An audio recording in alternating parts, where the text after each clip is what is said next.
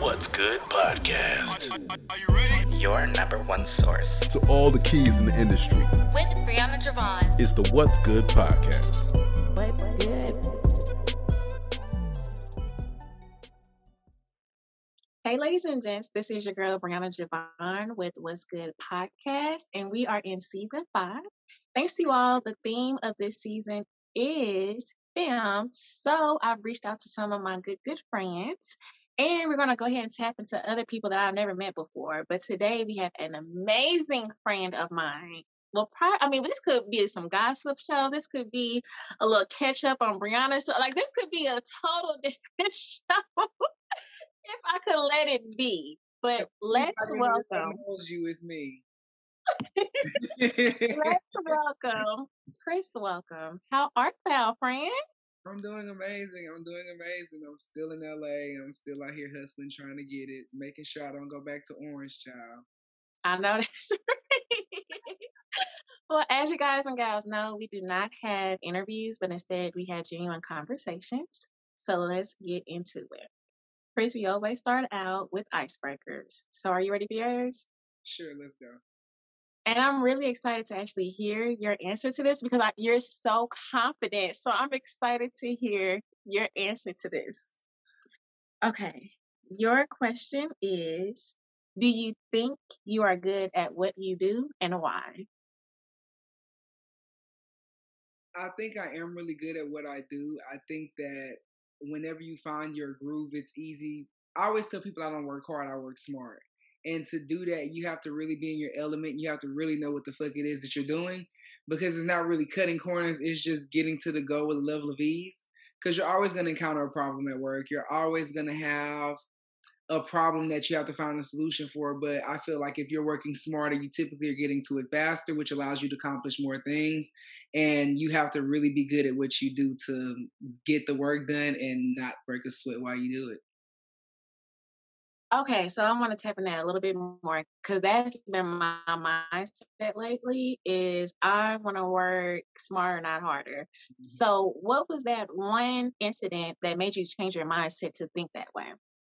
I mean, I don't ever think I really worked hard for anything. Like you've known me since undergrad. You know, I wrote everybody's papers. I partied my ass off. I did all of the things. I traveled, and I mean, I still got out of undergrad with a major change from pharmacy to communication, and still made it Uh-huh. to grad school and was done with my master's by 23.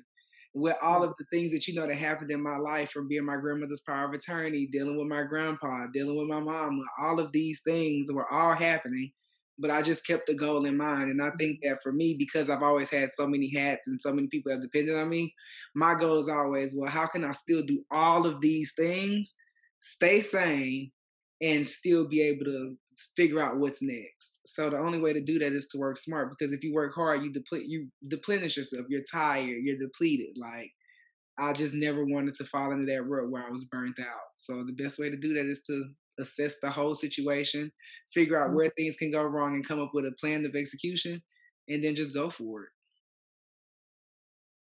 Do you ever think about plan B or is it always plan A and we just gonna stick to it? It's like a tunnel vision in a sense. It's like plan A typically is the goal for it to work, but in plan A there might be plan A1, A1 dash three, and then there's in that plan C, which might come after plan B once a sub part of plan A fell through. But since this fell, just completely shoot down plan B, D, and M, we might need to jump straight to plan Q.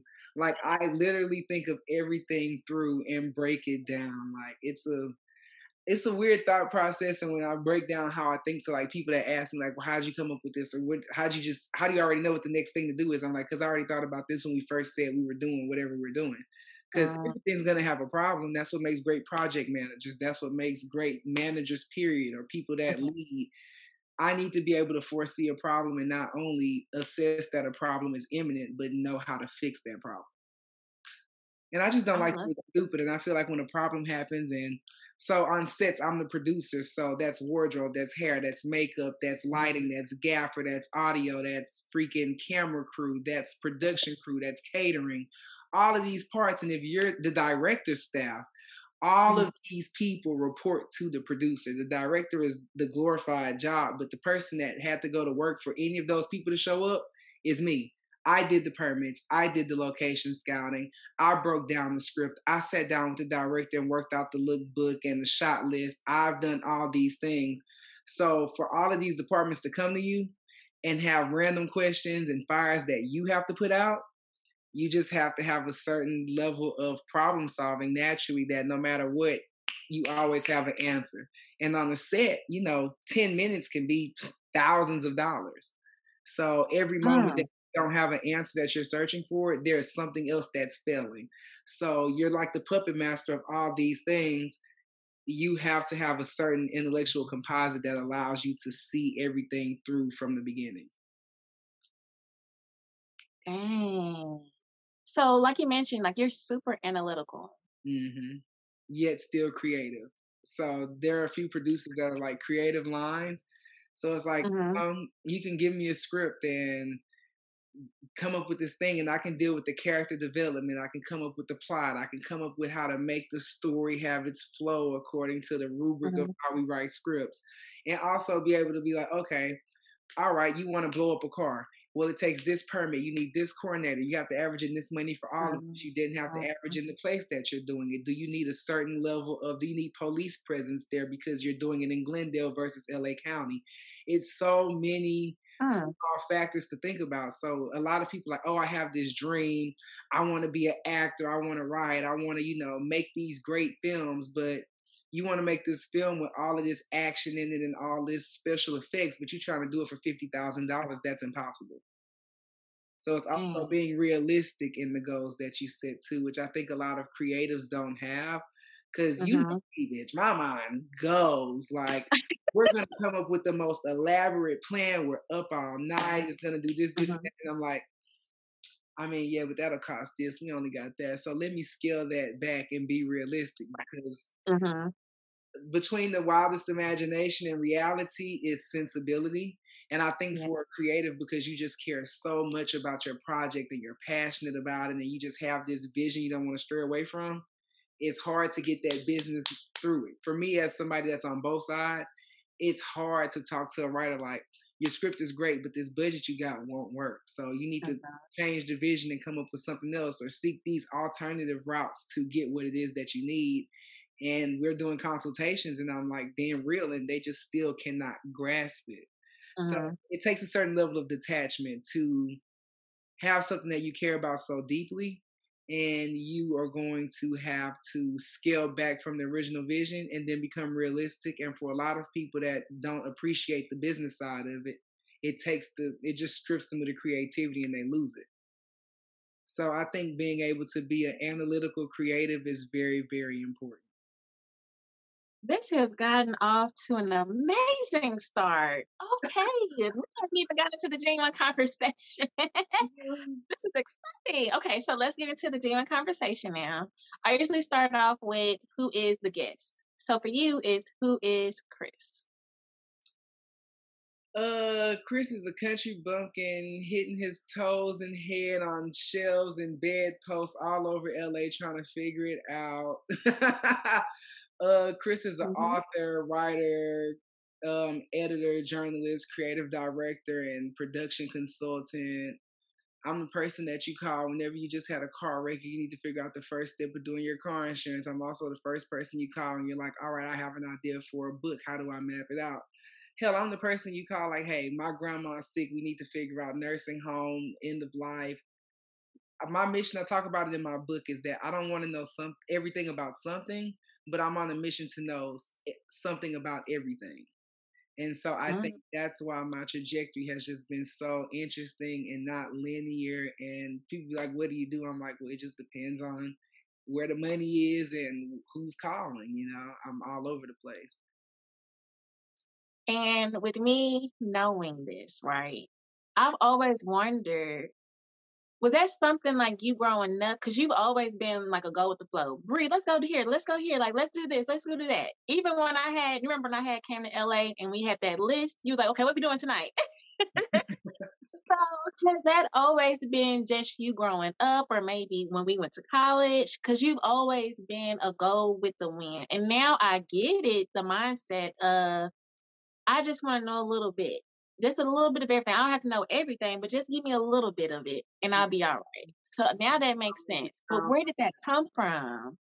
I don't know. I think that so my mother was older. My mom had me at 36. My dad was 42. My grandparents were in their late 60s, early 70s. So it was just a completely different millennial experience than mm-hmm. somebody born in 1992 with a mother born in 1970. You know, my mother mm-hmm. was born in the 50s. So mm-hmm. that's completely a different landscape. So I'm not going to spend the night in my friend's house. And I grew up an only child. You know, my brother died when I was nine. He was 24. He had sickle cell. So that made my mother, I guess when a mother loses a child, the remaining children, she just hovers over them and loves them insanely way more than she did before.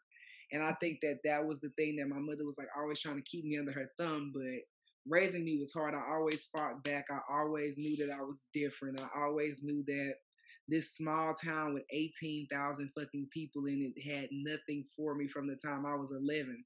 Like I knew there was something different about me from my cousins and my classmates and even my mom. Like I've just never understood her. And I was like, I gotta get the fuck out of here. I don't want oh mom, I wanna go here. No, no, you're not going. And I was always like, oh, when I get grown, I'm going to go. Like I'm gonna do it all. If I wanna do it, I'm outside. And from the I woke up on my 18th birthday and I told my mom I'm moving out your house and I'm never coming back and I'll be 30 in March, and I have not gone back to my mother's house. Rain, hail, sleet, snow, starvation, homelessness. I'm not. I'm not going back because that that's defeat because there's nothing there. So I think that when mm-hmm. I got to college, I was just around all these different personalities compared to like the people I graduated high school with is the mm-hmm. same classmates I had since preschool. Whereas mm. in Dallas, there are thousands of kids in your school. My graduating class was 142 people. Dang. Yeah. So y'all do everybody business. Everybody. To this day, I just got a I just got a video yesterday of two of my high school classmates fighting in the streets, and it was so nostalgic. I'm like, wow, y'all been fighting since 2008. But it just reminds me. It just makes me not that I'm better than anybody, but it just makes me really number one appreciate having the experiences of being from there but mm-hmm. also being able to appreciate 50 times more the experience of being somebody that's 29, is an mm-hmm. author, has had a master's degree that's six years old, that has been to five continents. You know, I've just had a world renowned life experience. And I just think that, you know, all of those things have built me up and going to TSU and meeting other great black people and then coming to LA to go to grad school and culturing myself completely different in diversity and mm-hmm. just becoming more well rounded. Like, yeah, it just is a constant, it's just a constant mission of learning. And growing up, my dad used to always say, a man that knows everything is ready to die. And I used mm. to hate hearing that. It bothered mm-hmm. me fuck out of me. but now I'm almost 30 and I'm like, okay, every day is a learning lesson. Mm-hmm. So if you're just receptive to learning, then you know your life will just move on and pivot. Like it's like, all right, there's something new to do every day. Figure it out and just do it. That is so true. Okay, so I want to kind of take it back, right? We talked about your foundation. Let's talk about college because you did switch degrees from pharmacy. To. I mean, I know you did debate, but was it to communications? Mm-hmm, okay. what made you change like okay pharmacy is not for me like what was that? What what was that phase that transition? Pre-cal. I feel it. Oh my god i never forget going to pre-cal the first day god i think his name was professor hollis or something like that and he put this fucking mm-hmm. test in front of us on the first day and i didn't know not one of the answers and I was the first one done, but I wasn't done at all. and he was like, This is the base of everything you're gonna do. He was like, Do you know that you're gonna take organic chemistry in two years? And I was like, Yeah. I was like, But science is easiest to math. He's like, Well, that's where science and math meet the road. And I was mm. like, Oh. Hi, I want to change my major. Real quick and on top of that, it, I went to a HBC. You know, we went to Texas Southern, but in the mm-hmm. pharmacy program, you have a lot more Indian, Asian influence. It's not really the black experience, and the class blocks are weird. You're taking long labs. You having to study way more. So I'm walking down the Tiger Walk, and you know it's Hump Day. But I'm like, oh, Right. I really want to fuck it up on the yard right now. But damn, I gotta go to pharmacy elective because I have to know the top 300 drugs in three weeks. Gosh almighty. I was just like, I'm not getting a great experience. And then once you get into the electives, and you be like, oh, this is the career, this is the field. I have Mhm. all this personality. Am I really gonna be cooped up in your local Walgreens pharmacy pushing pills? Mhm. Nah. That's how I felt about accounting. I totally understand that. hmm I totally. So, what pushed you to communication specifically? Uh, I had done debate all my years of high school. I was always a great orator, even though I used to be country. and it was just like speaking was always my thing. I stayed in trouble. My senior year, I got voted most spirited and most talkative. Like, I've just always been that person. I've always been argumentative. I've always questioned why. I've always had an opinion. I've always prided myself on not only having an opinion, but a formidable opinion that makes sense and is shrouded in fact or an experience that is relevant to whatever's being talked about. And so I Mhm. always knew I loved entertainment. I did drama in high school. I did I was thespian. I did um you know, I was on debate, so that's extemporaneous speaking, that's impromptu, that's Mhm. dramatic interpretation, prose and poetry. So I was Mhm. geared for uh entertainment career, entertainment, hosting, working in the background. And I've always read well too. And you know, people are in the business for the show, but I'm in the show for the business because the business is where the money is made. And You so better say it. I just felt that, you know, and I think that it was a thing about money. I think money Mhm. played a big part in that because it was like, mm, I can go do this six years. I'll be 24, 23 years old. I have this PhD in pharmaceuticals and okay, doctorate of Mhm. pharmacy. That's great. I'm making $160,000, but am I happy? Right. So my dad didn't talk to me for a month after I changed my major. He was so pissed off at me. You just gonna be broke. Mhm. I want to be a broke ass man. Entertainment ain't never made nobody no money. I'm like, mm, Denzel Washington, Whoopi Goldberg. The list literally truly goes on and better on. list. Richard Pryor. Like. I- so many people have gone and made it, but once again, I'm a country. What did your mom say about it? my mom is just happy that I'm not somewhere selling drugs and I ain't got a whole bunch of kids running around. And when she needs somebody to help pay a bill, I got it. Mhm, mhm, I think my mhm, mom is mhm, mhm. really about me being happy, and I think that her thing. Child, if you go ask my mama what it is that I do, she can't even explain it. I'd be like, "Mom, I'm a producer. I do this, this, and that," and she's like, "So is is, is that like a lawyer?" I'm like, "No, not quite, but I do work in the space where law. I do have to understand the law in regard to production because there's copyright Mhm. infringement, there's trademark infringement, there's all type of labor laws because I'm hiring this staff and knowing meal breaks, how overtime works in the state of California. So I got to know all these things, but it's not quite like that. But yeah, my dad just was really worried about me being broke. Plus, you know, my dad had cancer my freshman year, so for him, he wanted to make sure like if I die tomorrow, I need to feel like, damn, my son is going to be able to make it. But he died never being able to grasp it. And I was like, oh, I'm gonna move to California. Oh, you crazy? Like, what you gonna do out there? It's expensive. You ain't got no money. And then it's Mhm. like, I don't know. I'm gonna make it work. And I've been here seven years now.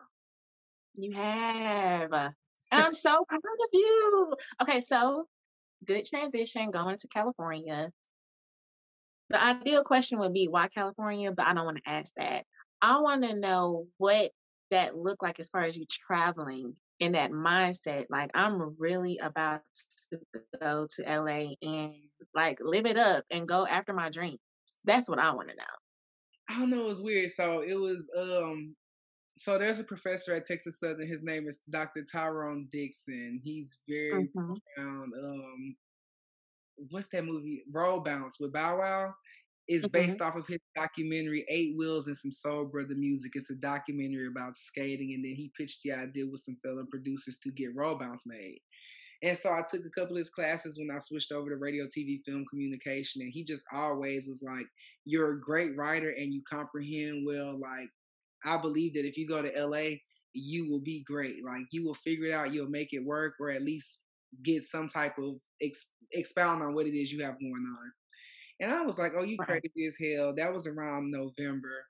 So right before Christmas break mm-hmm. 2013, going into the spring of 2014 when I graduated, he was like, I'm going to be in LA from these dates. Pick a date, come out to LA. I'll show you around. You can go look at some couple of grad schools, you know, let's do it. Because I don't know anybody in LA. I did not know that.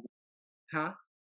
I did not know that. I thought I thought it was New York first and then LA. Mm-mm. So I I wanted to do New York. So that's not went to go visit after graduation and realized I hated New York. Because I was like, okay, I'm planning to move to LA, but New York, DC, Atlanta, Chicago, and LA were my five cities. And all of the other ones got too cold, and LA just had the most promise for money. And so when I came to visit that January, uh, first place I went was to the beach, and I stood at Venice Beach, and I was just like, "Oh my God, I've never stood on a beach like this. Like this is beautiful. Like this is it." And um, well, I lied. That was a year, a few months after I went to Africa. Africa has the most beautiful beaches in the world. But as far as a place I could at that time tangibly Mhm. live, that's close enough to home, like in all of America, this is beautiful. This weather in January is perfect. I just left a cold ass Texas, and you mean to tell me it's January and I can be at the Mhm. beach? Mhm. I should have booked the fucking one way. so I went through that, did that trip or whatever. Um, fell in love with the city. So six weeks later, it was spring break. I came back in March. I stayed for a week. That time I got a rental car, moved around, looked at apartments, figured out like living, getting around. And yeah, six months later, uh, then I visited New York that summer when Jarvis was going to grad school in Columbia. Realized I hated New York. I didn't like the subway. You know, in Texas, we're not used to public transportation like We don't know what that looks like. and it's disgusting. It's a third world country to me. I just not my thing by far. But um Mhm, mhm. yeah, after that I was actually bicycling across the Brooklyn Bridge and I got a phone call from my advisor at New York Film Academy, the branch in LA where I ended up going. And she was like, Hi, um, the cost of attendance is eighty thousand and we want to give you a thirty thousand dollar scholarship. Plus my dad was had was in the military, so I had B, VA benefits. So all of that coupled, I was like, okay, so I can go to LA and go to film school and cover the same cost as if I would have went to UT Austin's program. Why not? Mhm. Took a chance, moved here not knowing the soul. Uh, come to find out, my cousin was living here in downtown LA. He was trying to work on his music career, and then that moved where I had a place to stay because his roommates wanted to move out. Then I ended up finding an apartment in the valley. After that lease ended, like everything just worked like so smoothly, like it was just meant for me to be here. And that's when I was like, yeah, California was it. It was just the vibe. It was the fact that the cap, if I was gonna work with my degrees in Texas, I'd be working in the newsroom because my minor was journalism, or I'd be writing for some local news wire. Never Mhm. would I be on the music set with a producer who has an Oscar or sitting here at a restaurant and I'm able to just go walk up and talk to this famous producer or this writer or this artist or whatever. Like that's just not an experience that Texas allowed me to have. So coming here with what I, what my dreams were at that time, the goals I had set, and just the pace of my career at the time, California just seemed to be the best place to go. I have to agree a hundred percent with that.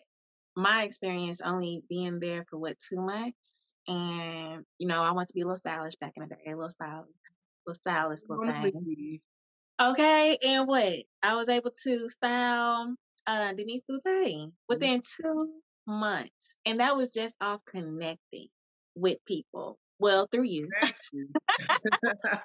So I have to. Uh, it's a total different vibe. If I've never gotten a job in LA. I've yes. never gotten a job in LA except the one time when I worked at the porn company. That's not the only job I can remember applying for. Every other part of my career here has come from somebody knowing about me or having heard about me. And Yeah. that's why LA is a place that's very big on reputation. What you know here doesn't matter. It's great that you know something, but to get in the door to mm-hmm. use that, you pretty much have to know somebody. It's very much so a city that's gate kept by a few people. It's a web. So I have to ask you because some people don't know how to network. Some people just sit mm-hmm. in the room in the corner. They hold up walls and they're like, okay, I'm gonna just wait for somebody to come to me. How do you particularly go into events or go into these uh, networking parties or whatever that may look like and make sure that you rub elbows and shake hands and leave with a number or two or even just an impression? First of all, I make sure my outfit is cute. you ain't lying about gotta make sure my outfit is cute because number one, that then gives a layer, allowing somebody who might be like the person you described as nervous. Now you gotta end. Oh my God, your suit is all houndstooth. I love it. Where did you get your suit from? Oh, I got it from Blase Blah. Oh, da da da.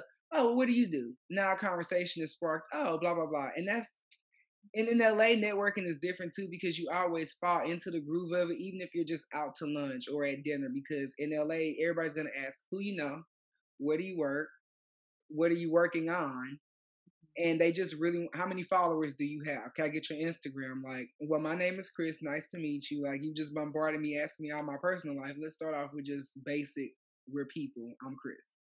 Mm-hmm. so i don't know it does get convoluted and i think that the landscape here almost forces networking because even if you're uncomfortable every waiter every bartender every hotel manager every goddamn person that you walk on the street has a script, wants to be an actor, is a mm-hmm. director, wants to be a cameraman, wants to direct music videos. Everybody here has a dream.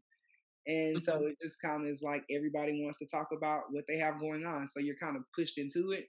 Versus a place like Houston, I would then need to figure out my end. Okay, hmm, who have they talked to in the room? Have they talked to anybody that I know? Could I allow that person to then give me a segue? Once again, I might not even like your outfit, but I might be like, oh my God, that's a great suit coat. Where did you get that from?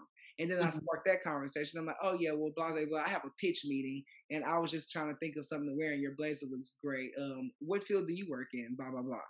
Mm. How you sparked it. It's just trying to find, you just have to find a level of commonality between you and the networking point, ride mm-hmm. that into the threshold, and then everything else just, for me, organically happens. But you also can't think face. You can't think you too cute. You just sitting in the corner of a room like. And I feel like that's California. I feel like I got that was a lot of that in California. And those are the girls that are going to be 45. remembering the time when they were 25 and they were in that room sitting there being too cute, and now they're 45. It's all dried up and there's no opportunity because you didn't seize the day when it was your time. Not dried up. so, as you mentioned, so you mentioned, um, which is something I kind of want to backpedal on as well. There are a lot of actors, actresses, producers, directors, etc. in LA. All have the same dream of just making it. Basically, it may look different from you know other people, but they just want to make it. So, how do you set yourself apart from the next person? By not being thirsty for it. It's a lot of things. because mm, they need something to drink they need something to drink. They need something at the bank. Everybody needs something. They're looking for a point of collaboration. Like, I'm not thirsty for it. Uh, I've worked in places and it's just like I get this vibe because I guess when people want you to work hard, there's a thing where they want you to sweat for it. But I I remember when I started working in Fashion Nova, they asked me in an interview, "Are you a hard worker?" I said, "No, I'm a smart worker," which means you'll get more work out of me than a hard worker. And she just kind of was like, okay. so it's just like I don't know. You just have to stand apart. Like I know everybody else is bringing you something similar, but it's not wrapped up in the total package as me. Not only am I able to write, I have a strong verbal presence. Not only that, I know how to lead and delegate. Not only that, I have an education underneath that. Aside from that, I'm likable. Aside from that, I'm funny. Aside from that, I know conflict resolution. So outside of just being a writer or a producer, it's the little petty particulars that fall in between that not everybody's going to possess. Because there are people out here that are talented, but they have no people skills. Mm-hmm. Like Summer mm-hmm. Walker, for instance, horrible anxiety. That makes it hard for her to work in the room. She's done amazing with that. However, she had to have a hell of a talent, a hell of a talent for somebody to be like, all right, we're going to deal with your social anxiety. We're going to deal with the fact that sometimes you might hold up shows and cost us money, but you're so goddamn good at what you do, we're going to deal with it but also it didn't seem like she was too thirsty for it. It just naturally mm-hmm. happened. I try not to push it. Some people want to force their art on you. They want to force that script in your hand. I'm I'm just not gonna do that because I know I would be annoyed. So I typically I know it's cliche, but treat others how I want to be treated. I don't want to be around somebody that's so thirsty for opportunity because when you're that thirsty for opportunity, you're gonna start fucking people over. Like you'll do anything. You're gonna do start doing things you're gonna regret.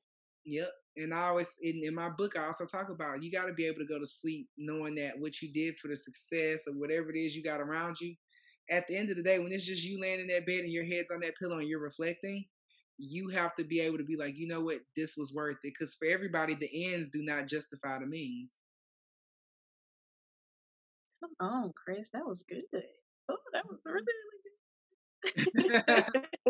it's just like I've seen All right, so years, I've seen LA suck people up. I have seen a nice, mhm, sweet, calm girl come here from the middle of Georgia, smiling with all her teeth, and she's going on audition mhm, after audition. She's trying to book e-commerce shoots. She's trying to, you know, be on a billboard, and it don't happen for her. Next thing you know, she's out every night. Next thing you know, she's drinking and turning up. She's a bottle girl. Next thing you know, she's trying to just get in with a baller and a player and just being thirsty. I mean, there's girls out here that will see me and you talking, and if I'm a baller, will interject herself right here, like we're not talking. It gets very thirsty in the space, and a lot of people can't handle. I guess they would say competition, but I've never, I've never felt that somebody who was being thirsty was gonna outshine my presence of just being in the room let alone my work ethic, my mm. capability, and just what I offer on the table. It's really just confidence in what you got to offer, knowing that even if you do pass up what I got, it's going to be you that regrets it. That's true. That was so good. All right, so now we're gonna get into our storytelling portion. This is pretty much the highs and lows of life, business, whatever that looks like for you. So we're gonna start off with patting yourself on the back. What are some highs to where you can say, "Dang, Chris, you did it." Uh, putting my book out at the top of the pandemic. I remember when you talked about you was like, write the book, write the book. Why you not writing the book? Put the book out. And I was like, you know what? Fuck it, I'm gonna put the book out. And you know, it really came out like good. It came out better than I thought. Like I've sold hundreds of copies of it, and I'm just like, dang! Like in the first year of a book, a self-help book that's my size and in that market, you might sell a hundred copies. So to have it?" sold hundreds in that year and a half time, I'm you know I'm really impressed. Um, working at Fashion Nova was a big deal. It definitely boosted my network. It boosted the people I had access to, the rooms I'm able to get in. It definitely did do a lot on the resume, on the back end of anything else that happened with that part of my career. Um, what else is it? Uh, I haven't had to sleep under a bridge or in a tent in LA. You've been here. You've seen the tents and the bridges. Yes, that is a like that's a real good pat on the back because that made me so nervous. It was like a whole street. I was like, oh my gosh. Yeah, and there's people I know that. There's a guy I know. He sold the app. He's made Forbes 30 under 30. He was sleeping in his car. Yeah. And literally got a call like, "Hey, we want to buy your app." And then his name and face was everywhere, and nobody talked about, "Oh, this is the young man that was homeless, sleeping in his car." All of that stopped mattering. So it's just like you always are this close to your dream in Hollywood. You just have to be, you know, willing to go out and get it. So I Mhm. think those are the highs I've had. It's just, you know, oh, and the networking I've done. Like, my God, the people I've been in rooms with, the freaking Mhm. contacts that I can just call off the rip, like, hey, oh, Chris. And it's people that you see and you be like, oh my God, that's such and such. I'm like, "Hmm, child, please, we're going to smoke a blunt with her later. Like, it's crazy. It's definitely, I don't know, I'm proud to have created this lifestyle. Coming, you know, coming from where I'm from, like, this shit is impossible. like, no kid in Orange is supposed to be living in the second largest city in the country and thriving and doing well and making it happen. So just that alone, even if all my shit would have failed, me being able to hold it afloat this long with no accolades, I still feel enriched in what I've done. I'm so proud. I mean, when you said that goal, we talked about the book, we talked about you moving and grooving and going after your dreams. You are doing it and not looking back. Yes, so proud nothing about what's behind you. You can only move forward. I love it so much. Okay, so let's talk about the other end of the spectrum, which is a low. Anything that makes you question, should I move forward with me doing this, or should I stop and maybe go back home? Anything that made you question. flight. I'll never forget. I had a one way flight booked back. I had scheduled to ship my car back home. I was going to use my last three grand to fly home, ship my car, and figure out an apartment somewhere in Houston. Cause I was like, yo, cause it was after my grandma died, and when all that stuff happened with her insurance policies, my mom and my aunt, nobody. We need seventy five hundred dollars in forty eight hours. or you're not having a funeral. Mm. And I'm like, oh damn, like that's my grandma. I'm not gonna put in an unmarked grave. So I spent that eight thousand dollars or whatever. On top of the week that I paid that eight thousand dollars, it was the week that I shot my master's thesis film, which cost me thirty five hundred dollars. Uh, I had to do all the graduation requirements because I was two months away from my master's degree. Plus, I live in Los Angeles, which means I have rent, gas that cost at the time like four dollars and seventy cents a gallon, um, insurance, maintenance. You know, I need hair. I need to get my mani pedi. I need to go get my facials. Like I have a certain lifestyle. I have a fluff and fold bill. Like the lifestyle just intensified. So at that time, I'm rambling. I'm like, I'm like, you know, I'm rambling, doing all of this, trying to keep it afloat. I'm like, you know, I'm about to have this master's degree. They're gonna love me. I'm great. I'm gonna get a job off the bat. Okay, here's the money. Have the funeral. All that gets done. I graduate.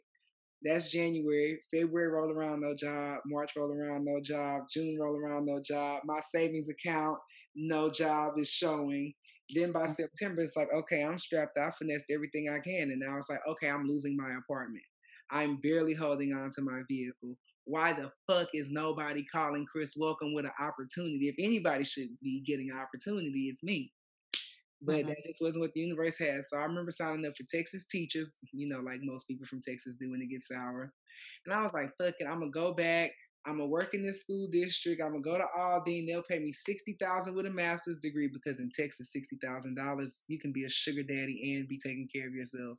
You better say it out here, sixty thousand dollars, you still getting food stamps. Okay, yeah. Yeah. it's a difference. It's a total different lifestyle. And I don't know. It was just all of those things, and then I was like, you know what? Let me just eat this up. I'm gonna go home for a year, and I'm gonna come back. And my everybody just kept saying people that leave don't come back. And then that was my three year mark. And then I thought of all the people that was like, oh, I'm gonna come back. Oh, I'll be back in six months. None of those people came back. And I mm-hmm. was like, ugh. So I fought it out till the last day. Literally the next morning at 8 a.m. I was gonna meet this guy. Said to put my car on his truck, and that evening at four I was gonna fly out to Houston. My mm. friend called me the night before, and she was like, "Hey, I just got this job at um, MPC, which is the moving picture company." Mm-hmm. And I'm like, okay. She was like, and I need a producer. I need somebody that works in production that I can hire to start like next week. I was like, bitch, I'm moving home tomorrow. I I was like, I'm on a one way home. She was like, Do you want to stay? I'm like, Yeah. She was like, Well, I'm telling you, you got a job. so I still went home, left my car here. I went home. I stayed home for a week just to visit my mom and like wrap my mind around the clusterfuck. Like, okay, I just had once again, I had my plan A. Me going mm-hmm. home was like plan P. I had mm-hmm. tried so many other things in between. So I'm like, all right, plan P is to go home. And then once I get home, I can interact interact with Q through Z and figure it out until I get back to mm-hmm. my plan A, which is to be my ass in Hollywood. Mm-hmm. But yeah, my friend Alex Heard, I'll never forget it, called me and was like, I got a job. And I was like, okay, it's meant for me to be here. Mm-hmm. So at this time, I'm staying with a friend in North Hollywood. I end up getting a spot subletting out of this townhouse in the Beverly Hills area. I'm like, oh, I'm working for motion picture company. I'm hustling, doing this and that on the side. And three weeks into the job, I get let go. And I'm like, I just moved into a townhouse where I'm splitting rent three ways at five thousand dollars. What you mean you not about? What you mean? No, no, no, no. I need this job. And then that happened. Then there was so many other things that happened. I ended up figuring out a way because I'm a finesse. I figured out how to get out that lease without telling them I lost the job. Kept that up for enough time as I could. And then from there, I ended up getting the job at the porn company, which then expanded my skill set. Mm-hmm. And it was just like, wow, like there's a book called The Kybalion, and it's about these ancient Hermetic principles. And says that life's pendulum doesn't swing one way negatively without swinging the same force in the positive direction. So life can mm-hmm. be shitty as hell, but it's gonna get awesome as fuck if you just ride the pendulum to the other side. And so I just always kept that in mind and stayed positive. So even at my lowest moments, it's like things always worked out. So now I don't even look at my moments as lows. I just look at them as my lowest highs. Mm. that was so good. Okay, so as you know, people pay thousands and thousands of dollars for advice. and people don't use it, right? Mhm. So, what would be one free advice that you could give somebody that wa- wants to be a producer or want to write a book, anything of that nature, that they can actually start today or tomorrow? Hmm. If you want to write a book, the only thing I can tell you to do is just start it. Uh, for some people that might be just writing an outline. For some people that might be like me, just code out, starting with the first word and just writing it down to the 20,000, 15,000, however long. Just start it. It's no right or wrong way to get started. The the point is just to get into the hustle and bustle and figure it out. Uh, I don't think anybody who's had a great idea off the rip came out just knowing exactly how it was going to work or all the petty particulars. Just got off their ass and did it.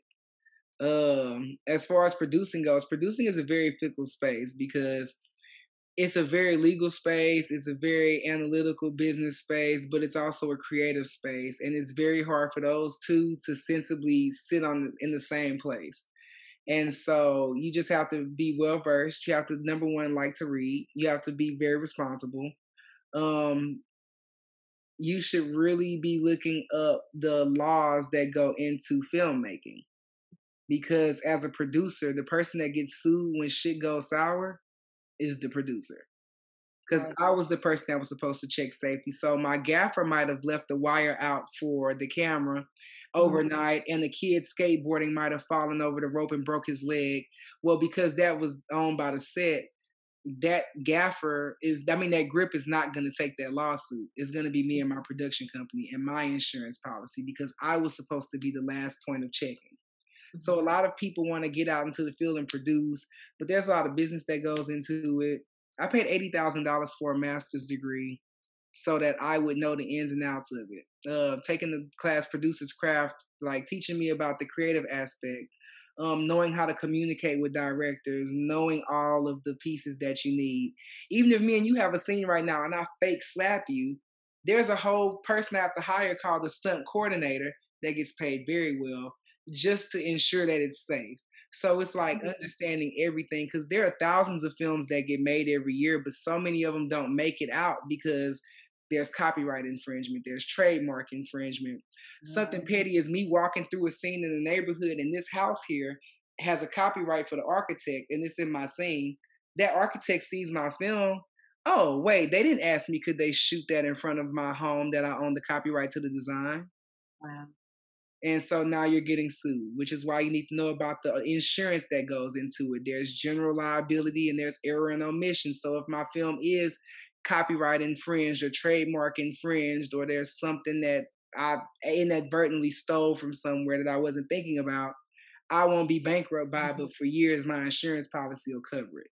I just say if you're gonna get into production, don't just try to get into the creative space without understanding the business because the business is the main bulk of it.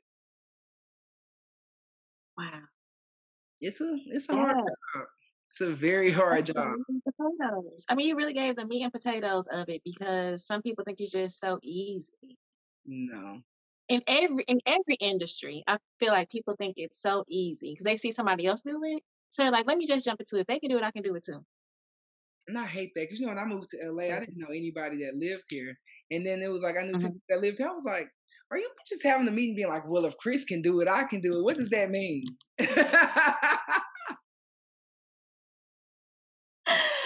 Done. Okay, so we are at the end of our conversation. We usually end it with what's it's called a motivational moment. We usually leave it with a Bible verse, a quote, anything that sparked my eye. I bring it on here. I share my thought process, and you share yours, and then that's a wrap. that sounds So like you ready for the motivational moment? sure. I wish we would have pulled the quote from the Bad Bitch Bible. Um, go ahead, go ahead, yes, bring it.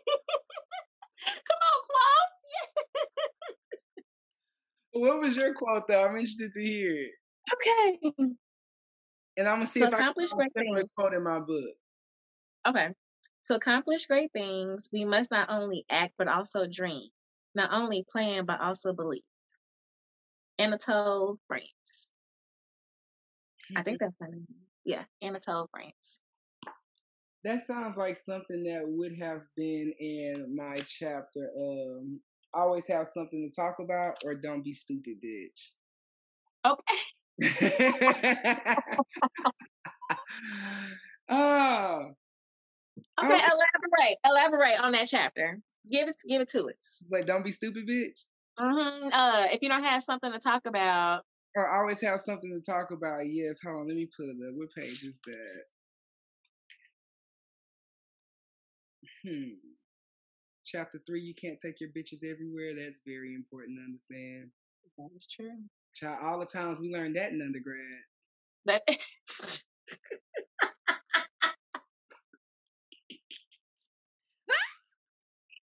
Definitely mm-hmm. true.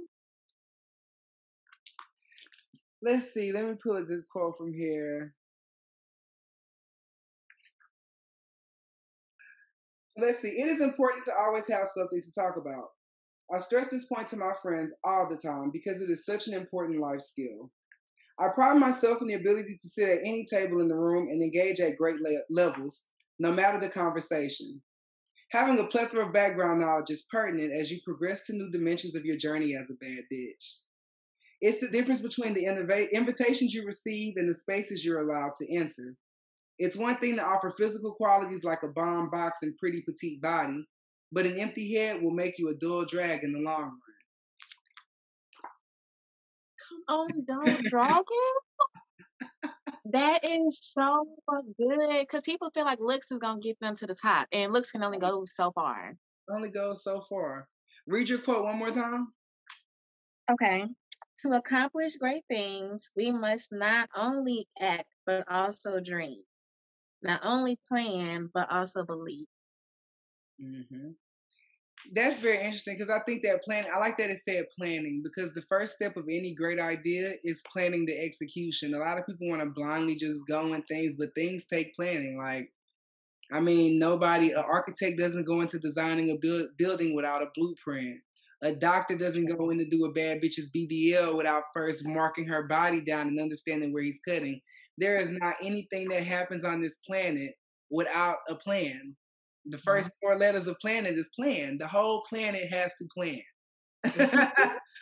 so yeah, and I do think that everybody has dreams. I think that that's the essence of human existence is that your dream is what gives you hope if you don't have a dream, then the days when I was about to get evicted in LA and was like, damn, how am I going to put gas in this car? I had to have a dream because that's what gave me hope. So I'm a person that, even though I'm not very religious, I don't knock anything that gives people faith or the energy to go on another day. I'm very much so like, okay, Buddhism, Christianity, Islam, eh, whatever it is, spirituality, whatever's going to get you up to fight another day, you should seek that out and do just that. But I do think that it takes planning and you do have to have a dream. You do have to have an idea. You do have, because we can live till we're 90 years old. You think you can live 90 years and not have a dream of what you want your life to look like at 50, 40, 70? Mm-hmm.